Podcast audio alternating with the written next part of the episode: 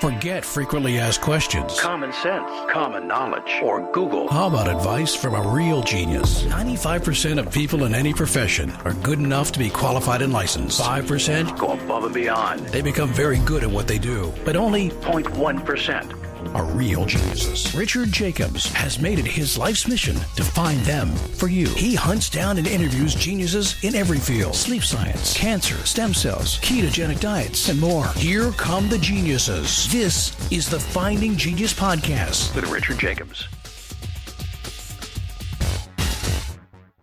Hello, this is Richard Jacobs with the Finding Genius podcast.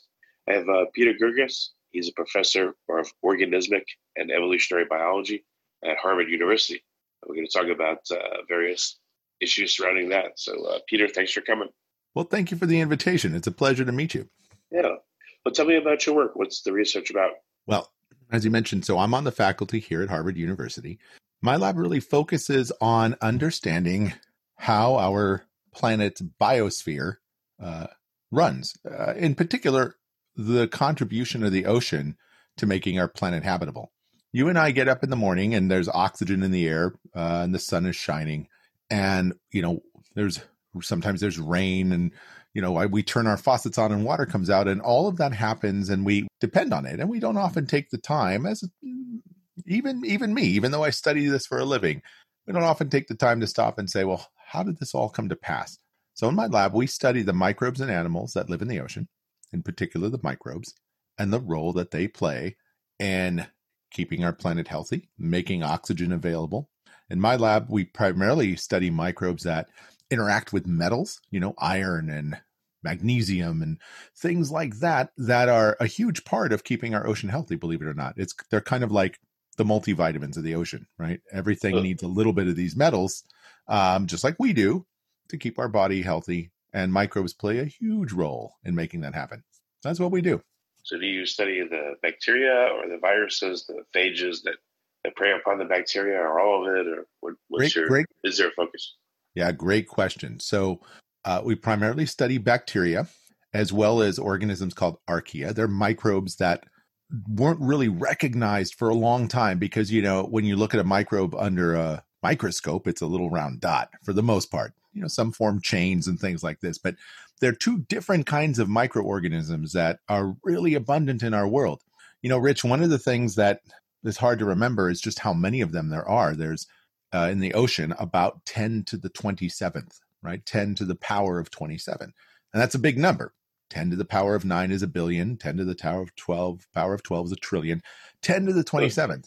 And there are so many of them um, that, you know, if we strung them end on end like pearls on a necklace, they would stretch across our galaxy. Literally, Amazing. 100 and, 105,000 light years of microbes. Now, most microbes on Earth are playing some role in helping the planet run. They're not human pathogens. There's maybe like a couple of hundred that hurt people at most. And of the millions and billions and trillions of other microbes, they keep our our our planet running. So we study those organisms and we study the animals that associate with them. Well, there's a lot to study. I mean, what is your focus? Uh, I'm sure there's a few subject creatures or certain microbes or parts of the ocean that you study. Like, how do you uh, narrow it down? Yeah, great question. The um, a lot of what we focus on are those environments in the deep ocean that are putting metals and other kinds of molecules into the water. So those are things like hydrothermal vents, which are the underwater hot springs, as well as uh, methane seeps. Now, believe it or not, there are a lot of places in our ocean where uh, methane and other gases are just naturally occurring, and oil is naturally occurring and seeping out of the seafloor. Now, these are not bad, they're not the same as a big oil spill. But the microbes that live there and the animals that live there are typically doing really amazing things like making a living off of these oils and off of these metals. For example, at hydrothermal vents, there are a lot of microbes that make a living off of this molecule called hydrogen sulfide, which is that rotten egg smell that comes out of sewers. Right. And for most animals, that stuff is toxic. It's more toxic than cyanide. And yet, microbes and the animals that they partner with have found a way to take that toxic chemical and use it to harness energy. So they actually make a living off of these chemicals, almost independent of sunlight. Yeah, you know, it's weird that um, I don't know the trading of energy is held by you know uh, the various bonds and molecules is like the currency of of all life. It seems like it's really weird. You know, like in, inside of uh, our cells, you know, the Krebs cycle. It's, it seems just like an interplay of different electron energies. It's it's weird. It's really weird. Absolutely. So so you were asking me specifically what we focus on. Well, those are the sites we study. Yep. But what we specifically really care about is how matter and energy flow through our biosphere.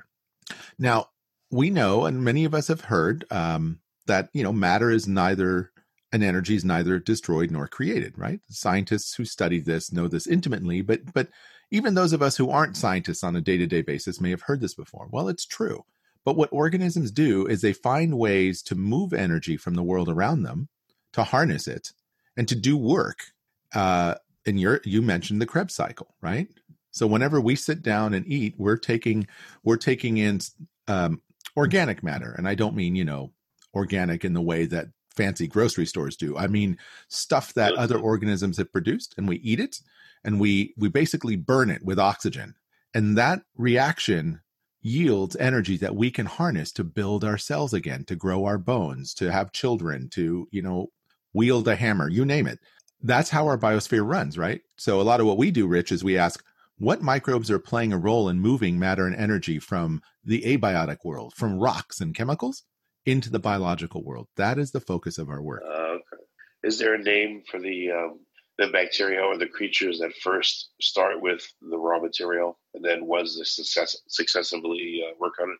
Oh yeah. Well you know we scientists love to give names to everything because it helps us understand uh, and kind of categorize creatures. Now there are we're, we're familiar almost all people are with plants and plants harness energy from the sun and they use that to convert carbon dioxide into sugars right? So we would call those a photoautotroph and that's just a kind of a fancy way of saying a light, self feeding organism. They can harness energy from light and they can make sugars to feed themselves. The microbes that live at the bottom of the ocean and do this without sunlight, they do the same thing, but they use chemicals and they use chemical energy, hydrogen sulfide and oxygen, or other chemicals. We call them chemo autotrophs. So they're very similar to plants, except they're they're doing this using chemical energy. So the cool part about this, Rich, is that these organisms, many of them don't need oxygen at all. In fact, they don't even like oxygen. It's toxic to them. It's it's too aggressive an oxidant. And they make a living by harnessing the energy from chemicals. And this is cool because it's independent of the sun. And that raises the possibility that similar kinds of organisms could thrive elsewhere in our universe. Say, for example, the icy mm. moons of Saturn and Jupiter. Have you, um, so these, uh, these places where oil seeps through the floor of the ocean, what what are some of the conditions like? Like how deep and what's the oxygen level of the ambient water, and uh, you know what are some of the conditions like? The pressures. Yeah, the, you know the funny thing about the deep sea is that it is um, defined as the ocean that's below a thousand meters deep, so it's about three thousand feet thereabouts, right? So think about half a mile ballpark. The deep ocean below a thousand meters does not ever experience sunlight. That's beyond the reach of the sun. That's what how we use. That's how we define the deep ocean, right? So the moment you're down at a thousand meters, you actually have a lot of water over you, and it's, the pressure there is a hundred atmospheres. So we're used to living in one atmosphere, which is let's just say, you know, for Americans is about 16 psi. The pressure in your car tire is probably about two to three atmospheres, right? 32 to 48 psi, somewhere in there. Well, the animals that live down at 100 at 1000 meters are experiencing 100 atmospheres of pressure or about 1600 psi most of the studies the study sites that we work at are well below 1000 meters. They're at about 2000 meters. So there you're talking about over 3000 psi to 4000 psi right? And it's perpetually dark. The water is typically near freezing except from the hot water that could come out of vents. But at these methane seeps it's ice cold. There's generally plenty of oxygen that is not a big problem because it, it ends up coming from above and circulating into the deep ocean. There's about half as much in the deep ocean as there is at the surface. But where it gets really even more challenging, besides the pressure and the ice cold temperatures, is at the at the methane seeps, the gas seeps. There's also a lot of sulfide produced by microbes in this case, and again, there that's it's so concentrated that it's toxic to a lot of animals. So the animals that live there are adapted to coping with that sulfide and they have evolved over time to tolerate that sulfide because it's a great place to eat microbes. So if you're a grazer and you huh. can evolve a tolerance to sulfide, you have access to a foodstuff that doesn't depend on the sun. And that's pretty cool. Well, what kind of, uh, so you have bacteria in those areas. What kind of uh, macroscopic creatures do you have? Do you have like certain shrimp or, or other feeders that can uh, tolerate the sulfide? There are a lot of animals that live in and around seeps that have evolved to live in those conditions. We do find shrimp, for example, that go down and graze on these. There are fishes. Uh, there are lots of things called echinoderms. That means sea stars and um, sea cucumbers, uh, things like that. What's really cool, though, is recently we've observed that some fishes that live in and around the seeps may be commercially important species. Now, we're just at the beginning of this study and observation, but a few years back, Rich, we were doing dives off of Southern California and we found an area of gas seepage that is 1.5 kilometers long and 300 meters wide. So, to give you a rough idea, that's like about a dozen to 15 football fields or soccer fields. That's big. And it's one big continuous stretch of orange and yellow colored microbes. So, we nicknamed it the Yellow Brick Road, kind of homage to the Wizard of Oz, right? So, these are like big curt, like orange curtains. Oh, yeah. So, Absolutely, Rich. They look like, um, for the, those who remember the 1970s, they look like the orange and yellow shag carpets that were so popular. I mean, that's yeah, what it looks like, right? Looks like a big old, really a big old shag carpet, you know, just uh, a kind of orange and yellow, you know, throw rug that's 15 football fields big. Now, what's really cool is we started seeing some um, spotted sole, and that's a, uh, a particular kind of flatfish that were swimming into and among these microbes. And we didn't really know what it meant. And my colleague, Lisa Levin, who's a professor at Scripps, uh, she and I were looking at these thinking, what in the world? Why are these fish swimming into here? Now, Lisa's an ecologist and thinks a lot about the micro, about the animals, rather, that live in and around these communities. But check this out. Why would a fish swim into a sulfidic toxic environment? Well, our best guess right now is that these fishes may be doing this to get rid of parasites. Now, if you lived in the ocean or if you lived out in the wild, you know, I mean, you, you could imagine that parasites, other critters want to live in or on or around you. We think these sole are swimming into these sulfidic waters and taking a few big gulps and pushing it through their gills, maybe to get rid of some of these parasites, which is cool because it's kind of like we go to a spa, you know, a detox spa to get rid of whatever uh, our aches and pains and to cleanse ourselves. Well these fish are going to a kind of tox spa to use the sulfide to probably get rid of these parasites. That's pretty cool. And it's relevant to the the 250 million dollar fishing fishery industry off california. I guess it's better than botoxing your face. There uh, a more healthier way. You know i think you're right. Way better than botox so that's kind of cool. We're starting to learn the relationship between these deep sea environments and the kind of ecosystem services they provide to animals that live in the shallow waters, including commercially relevant fishes.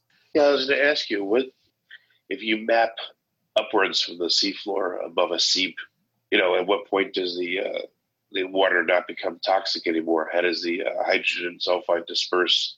You know, what does the zone look like? Is it a cone or a dome? Over the seep that's toxic, or does it go all the way to the surface? And you know, do fishes that normally don't live in that environment float, you know, swim through it? So I was going to ask you all those things. Great question, Rich. The the sulfide that comes out of these seeps forms a kind of dome or a lens, I suppose, of water that's sulfidic. The thing about sulfide is it's really toxic, but when you put it in seawater with oxygen, it goes away pretty quickly. So um, it there isn't a whole bunch of sulfide the toxic stuff, you know, say 100 meters off bottom. Certainly not at a seep. But once you get near the bottom, definitely, you, you know, you get to within, say, five meters or about 15 feet or, or three meters or about nine feet. Oh, I bet you that, that fishes and other animals start to experience it. But you, you raise an important question, Rich. We don't have a good idea yet of how matter and energy flow from the seafloor to the rest of the upper ocean.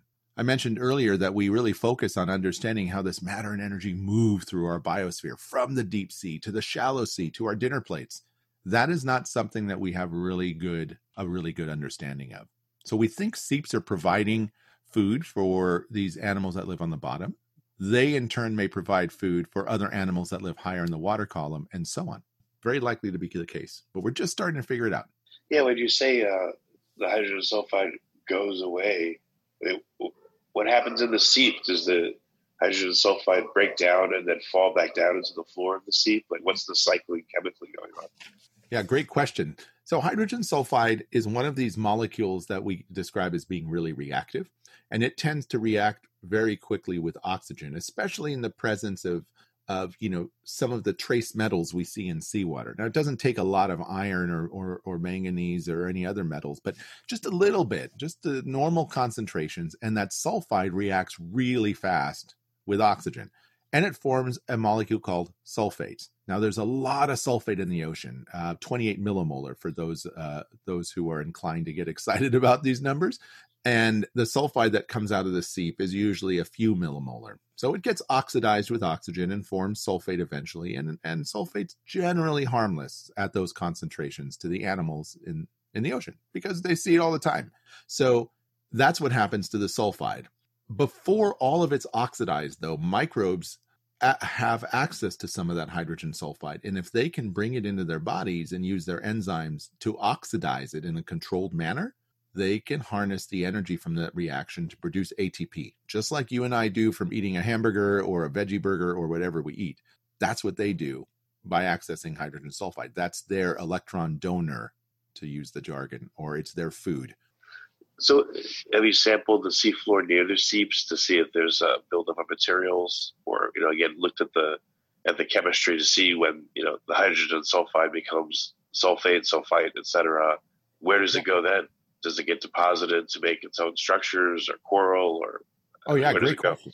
Great question. Yeah, so Rich, a lot of the sulfide that uh, ends up coming out of seeps and vents um, will will react to form solids. Now, Let's talk about vents for a second. Hydrothermal vents are areas of the seafloor where seawater has percolated into the crust, into an aquifer, right? We're all comfortable with aquifers on land. Believe it or not, there's aquifers at the bottom of the ocean. I mean, why wouldn't there be? Seawater percolates into the crust, this basaltic crust, a kind of iron rich mineral. It gets heated uh, by the uh, a magma chamber, typically, that's a few kilometers down and it gets cooked and chemically altered. And so once the water is chemically changed, all that sulfate in seawater becomes hydrogen sulfide. It's now warm and acidic, and it now floats to the surface through the path of least resistance, right through a crack in the crust. Uh, it floats. It, it comes up through a crack of the crust and emerges as a hydrothermal vent. That iron and sulfide rich water, when it hits the ice cold seawater, precipitates to form things called iron sulfides, which many people know as fool's gold. And it builds the big hydrothermal vent chimneys that you may have seen on documentaries. So a lot of that sulfide forms big deposits on the seafloor. And they're big, Rich. Some of these sulfides are 80 meters tall. That's taller than Notre Dame in Paris. I mean, these wow. big structures. They're also of commercial interest these days as people have r- learned that these sulfides are often enriched in gold or other metals, especially rare earth elements, things like tellurium or, or uh, any of the kind of lanthanides, as we call them. Those rare earth elements are really important in making uh, all the devices that we depend on and use today. So there's a growing conversation about whether or not we should mine these hydrothermal vent sulfide deposits uh, because it would be a great source for these rare earth elements we use in electronics. So these seeps that you're talking about are they punctuated by uh, chimneys and black smokers, or those in other parts of the uh, you know the seafloor? So hydrothermal vents on the seafloor are host to chimneys and black smokers and all those kinds of really dramatic features, right? Those structures that are taller than Notre Dame in Paris, just big, big things, and or sometimes lots of little chimneys. You know, they look kind of like um, maybe uh, like a potbelly stove. You know, we see a lot of those around vents. The gas seeps often don't have those features. They're usually, you know, a little more subdued. They're but they're areas of the seafloor that we usually spot because there's a microbial mat or uh, like a microbial curtain or carpet sort of sitting above it, usually a few centimeters or inches thick, but absolutely distinctive from the rest of the seafloor. That's how we typically know that there's a gas seep or methane coming out. Okay, okay. What um, any other major features? I heard there's like uh, gigantic methane deposits. I don't know what form it's in. I forget, but they're laying on the floor of the ocean in certain spots. I mean, like, what other major features are there that you know of? There are parts of the seafloor that have gigantic deposits of something called methane ice or methane hydrates. Now, let me take a second and, and, remind us all a bit about methane. Methane is a molecule that we talk a lot about because it's a potent greenhouse gas, much more potent than carbon dioxide. It doesn't persist as long in the atmosphere, but it's definitely worth paying attention to.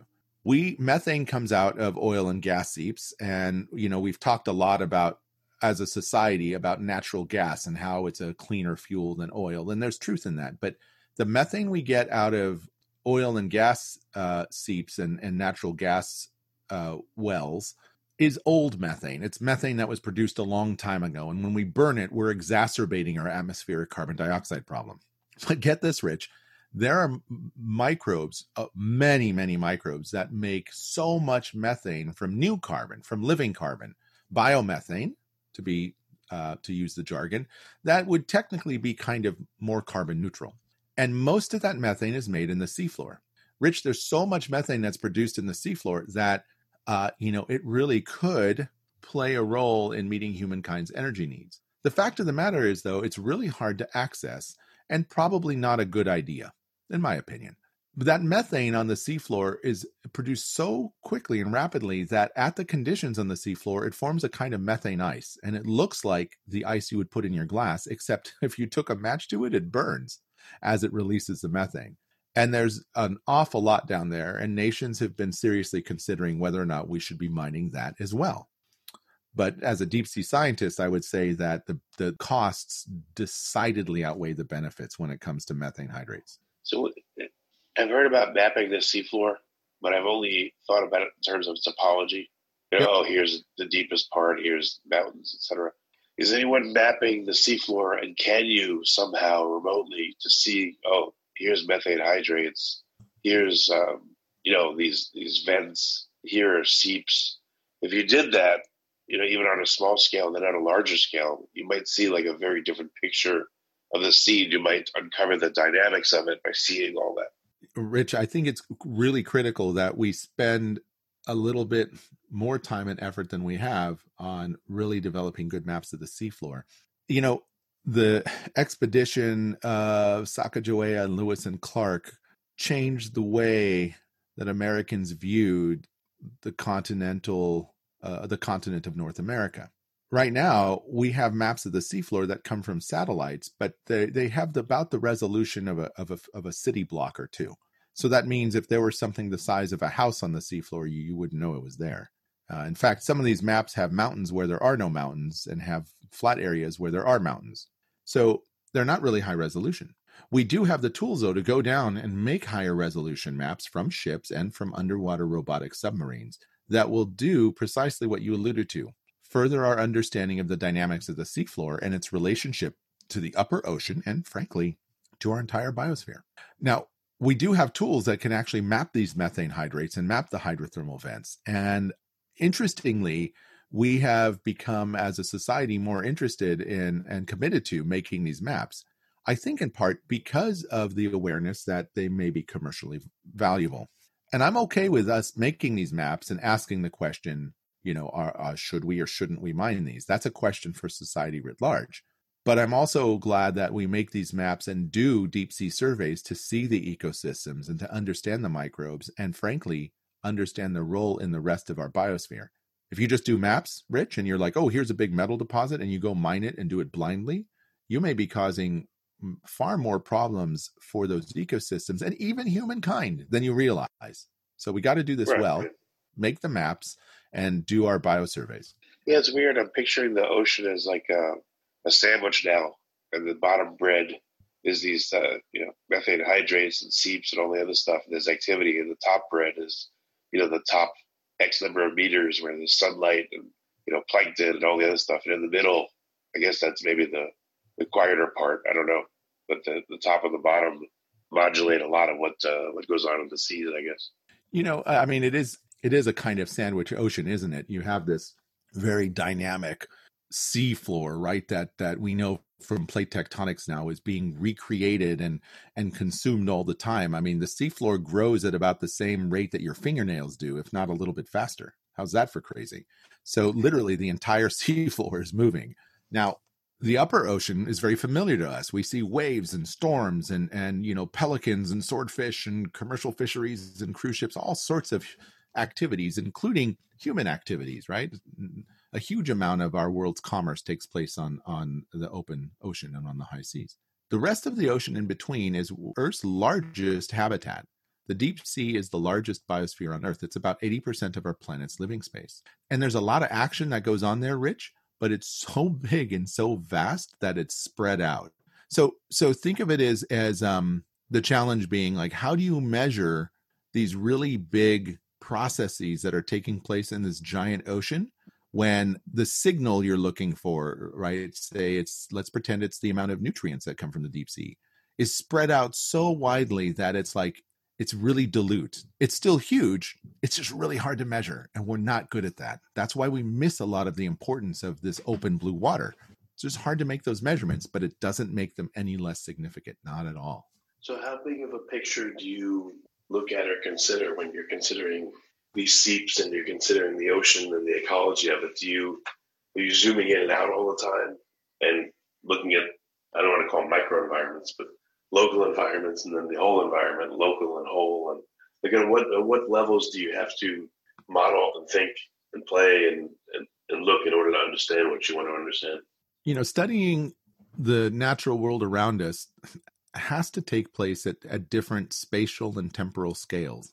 In other words, we, we need scientists who are willing to devote their lives to studying a particular species of algae. We also need scientists who are uh, willing to look at the ocean through the lens of a satellite and and try and understand processes at that scale. And neither is more important than the other. Neither one is more important than the other. My lab is really interested in connecting the dots between some of these scales. Now, we don't quite go to the scale of satellites, but what we really care about is asking how do microbes, which are kind of micron in size, influence their local environment on the order of meters and tens of meters? And what is the connection between these areas that are tens of meters wide to other related environments that may be a few kilometers away? And collectively, how do those environments influence the upper ocean, which is tens and hundreds of kilometers? Now, most of our work is on that sort of microns to meters to kilometer range. But Rich, the, when we start looking at these ecosystems on the seafloor and starting to study matter and energy flow through it, which is really best described as biogeochemistry, we start to find that deep sea vents and seeps are really important to the rest of our ocean. I'll give you an example. Colleagues of mine not too long ago found that iron that comes out of deep sea hydrothermal vents in the deep, deep ocean of the Pacific have an influence on the productivity of the waters off of Chile which is one of the most productive waters uh, in in our world, and a hotbed for commercial fishing. So again, these events are kind of like the ocean's multivitamin, right? They're providing the trace metals needed for the plankton in the upper ocean to grow. Those plankton in turn are fed on by tiny shrimps, which in turn feed the bigger shrimps, and thus goes the, the food web. That, Rich, is what we do. I want to connect the dots so that humankind better understands the relationships between different parts of our world, in particular the ocean. That's my focus. Yeah, that's why it seems like there needs to be this this mapping because I don't know. I don't know what would it tell you if there were um, on average, you know, one seep for every uh, you know ten miles in the ocean versus one seep for every you know mile or hundred miles, or what if there was these kind of features that were you know heavily present in these parts of the ocean, and these parts of the ocean were barren, and then you could um, correlate that with the richness and the movement of fish and etc. Rich, that's a great question. You're gonna uh, you're gonna make me want to drag you into ocean science. You know, you're talking about one of our biggest problems. Uh, what uh, what does it matter if there's a or how does it matter if there's a seep one one seep every kilometer versus ten seeps every kilometer? Right those are the kinds of information that we're lacking. And what I can do, and many others can do, we do this well as a society and as a group of scientists. We can go down and study that seep and make some chemical measurements and say, this is what's coming out of this seep. But we don't really, at this point, without a map, really an honest uh, map of their distribution, we don't really know how many there are. And thus, we're flying blind on what their impact is, right? And and again, going back to Sacagawea and Lewis and Clark, you know, imagine they they went on their expedition and um, came back and they said, "Oh, there's lots of cool stuff." You know, we came across Yellowstone and mountain ranges and what have you, and um, but we had no idea where. I mean, that would be a little bit more information, but then we'd still be stuck wondering where exactly these features are, and that's about where we're at in ocean sciences, and and we're getting better. Don't misunderstand me, but we have a long way to go to having a really good uh, base map that allows us to build on. Well, where is there a place that um, seems to have a lot of diversity in terms of features that you can map, you know, to a very very high degree to a, you know, to a one foot resolution. Is there an area that you can designate like that, map the heck out of it, look for cycling horizontally and vertically, and, and try to make a model of this this one area? Rich, that's a great question. Where in the ocean would we be able to do a really good integrative job of mapping at the appropriate resolution and and and making these sort of linkages between the seafloor and the water column. We've identified a few sites already in the United States, Canada, Japan, Germany, and France, and, and other nations, frankly, have invested in ocean observatories where we put down um, infrastructure and sometimes telecommunications and power cables to build an observatory, a suite of sensors that can make the kind of chemical measurements and observations you're talking about. And that's fine. Uh, and we learn a lot. I think that the problem is we are still trying to extrapolate an understanding of the ocean from a few representative sites that we've studied. There's a bit of a bias in this, Rich. Most of these sites were chosen because we knew something about them. That doesn't mean that they're necessarily representative of the seafloor. So I think uh, that work is important. You're spot on, right? We got to do this, and we have some good examples now. And we're just starting to make that kind of integrated measurement that you're referring to we still need to go and really build a better base map for the entire ocean. And I would say the way to do this is to focus on the exclusive economic zones of all nations. There is every reason in the world that wealthier nations should be investing in the mapping uh, of, of, of, of actually enabling other nations to create their own maps and allowing those nations to own those maps. There's the ocean does not belong to anyone but we all depend on it. So the more we understand about it, uh, frankly, the better off humankind will be. Well, what if you looked at some of the great circulating ocean currents and you sampled them for composition, and you you know you you ran along with like I don't know one of these great circulating currents. I don't know at what depth, but again kept sampling and sampling as it goes. Maybe that would be a um, an easy way to get a quick tour of what it had passed by and what it was influenced by. Yeah, Rich. The, the there are a couple of efforts now where people are going out and mapping the, the, the great ocean currents, both with an eye towards understanding its chemistry as well as its biology. And so there's some really amazing efforts worldwide to look at uh, microbial communities in the ocean, uh, biogeochemical transformations, and so on. And that's fantastic. It really is. And I have many amazing colleagues who work in the upper ocean in the water column who are doing wonderful work in that regard. You mentioned this idea of a sandwich ocean. I think that's a great way to think about it. We have some amazing work happening in the upper ocean to really start to uh, connect the dots between biology and chemistry and physics. And we have some good work starting to happen now on the seafloor. Some great work, in fact, just like in the upper ocean. Connecting them through the middle, though, that's probably our next grand challenge, and that's uh, that's a formidable one. Well, very good. What, what do you think is going to be the near term future insights that you're headed towards? Ocean science is been really reshaped by advances in molecular biology, the genomics revolution, which really began maybe about 20 to 25 years ago now, has fundamentally changed the way we think about marine microbes. There is no doubt. Advances in um, physical and chemical oceanography have also occurred that have been led by new technologies that allow us to do things we couldn't do. That also includes robotics, right? We have fleets of robotic vehicles now that that people have access to for higher resolution mapping and understanding of the physics and chemistry of the ocean. So cool, right? I think one big area of many, but one that's important to me is is I'd love to see us talk about changing the way we go about engagement and inclusion in ocean science. Ocean science is uh, kind of grown out of Navy research, at least it has in the United States. And as a consequence, some of the culture has uh, um, hasn't changed in about 50, 60, 70, 80, 100 years. I think we have an opportunity to reimagine ocean science that is much more outward looking, that engages actively scientists from around the world and engages people and other stakeholders, right? Just besides we scientists. Let me give you a specific example, Rich.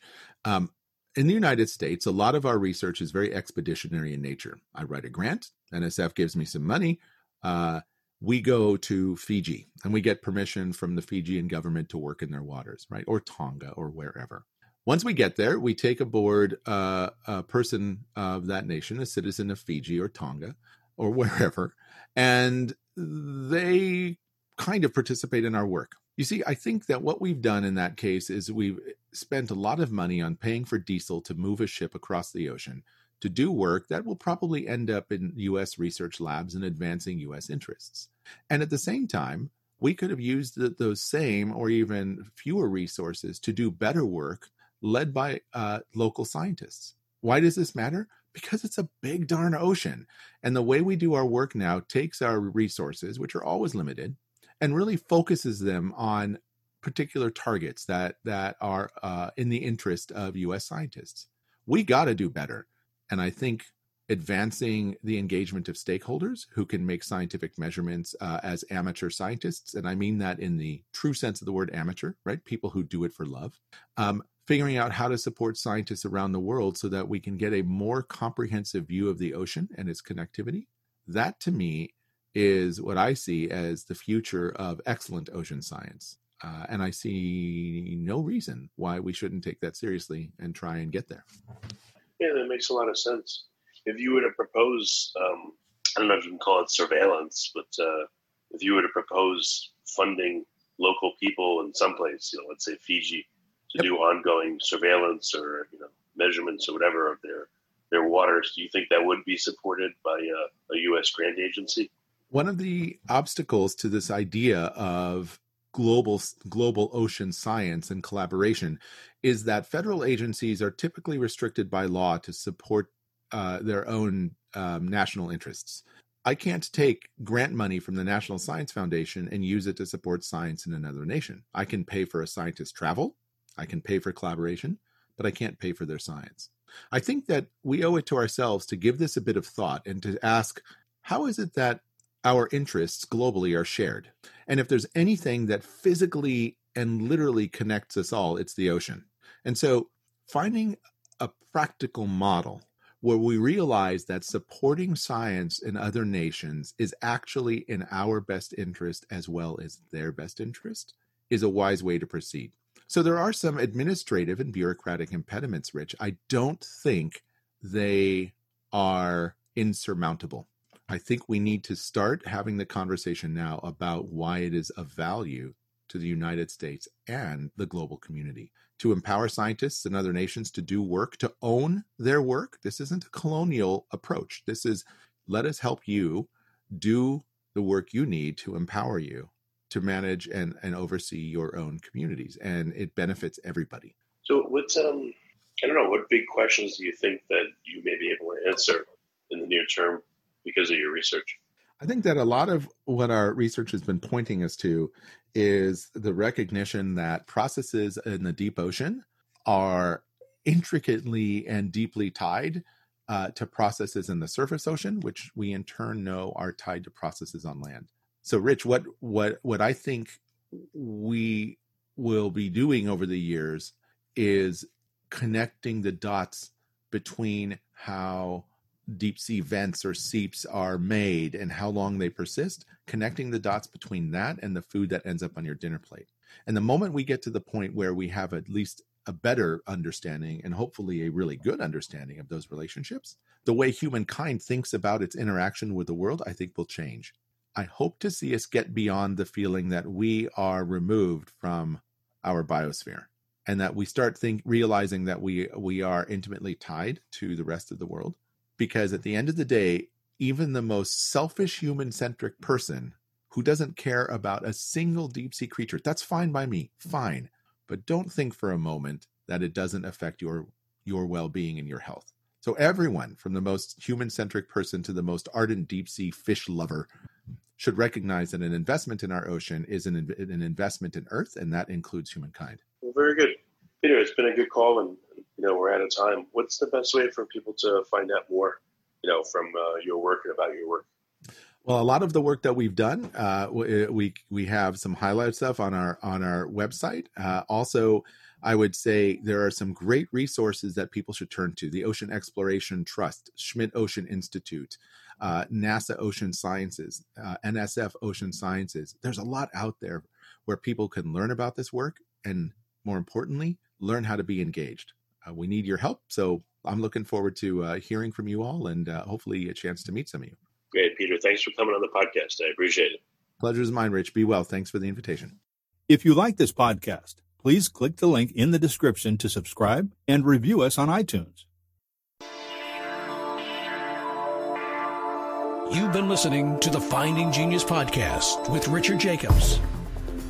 If you like what you hear, be sure to review and subscribe to the Finding Genius podcast on iTunes or wherever you listen to podcasts. And want to be smarter than everybody else? Become a premium member at findinggeniuspodcast.com. This podcast is for information only. No advice of any kind is being given. Any action you take or don't take as a result of listening is your sole responsibility. Consult professionals when advice is needed.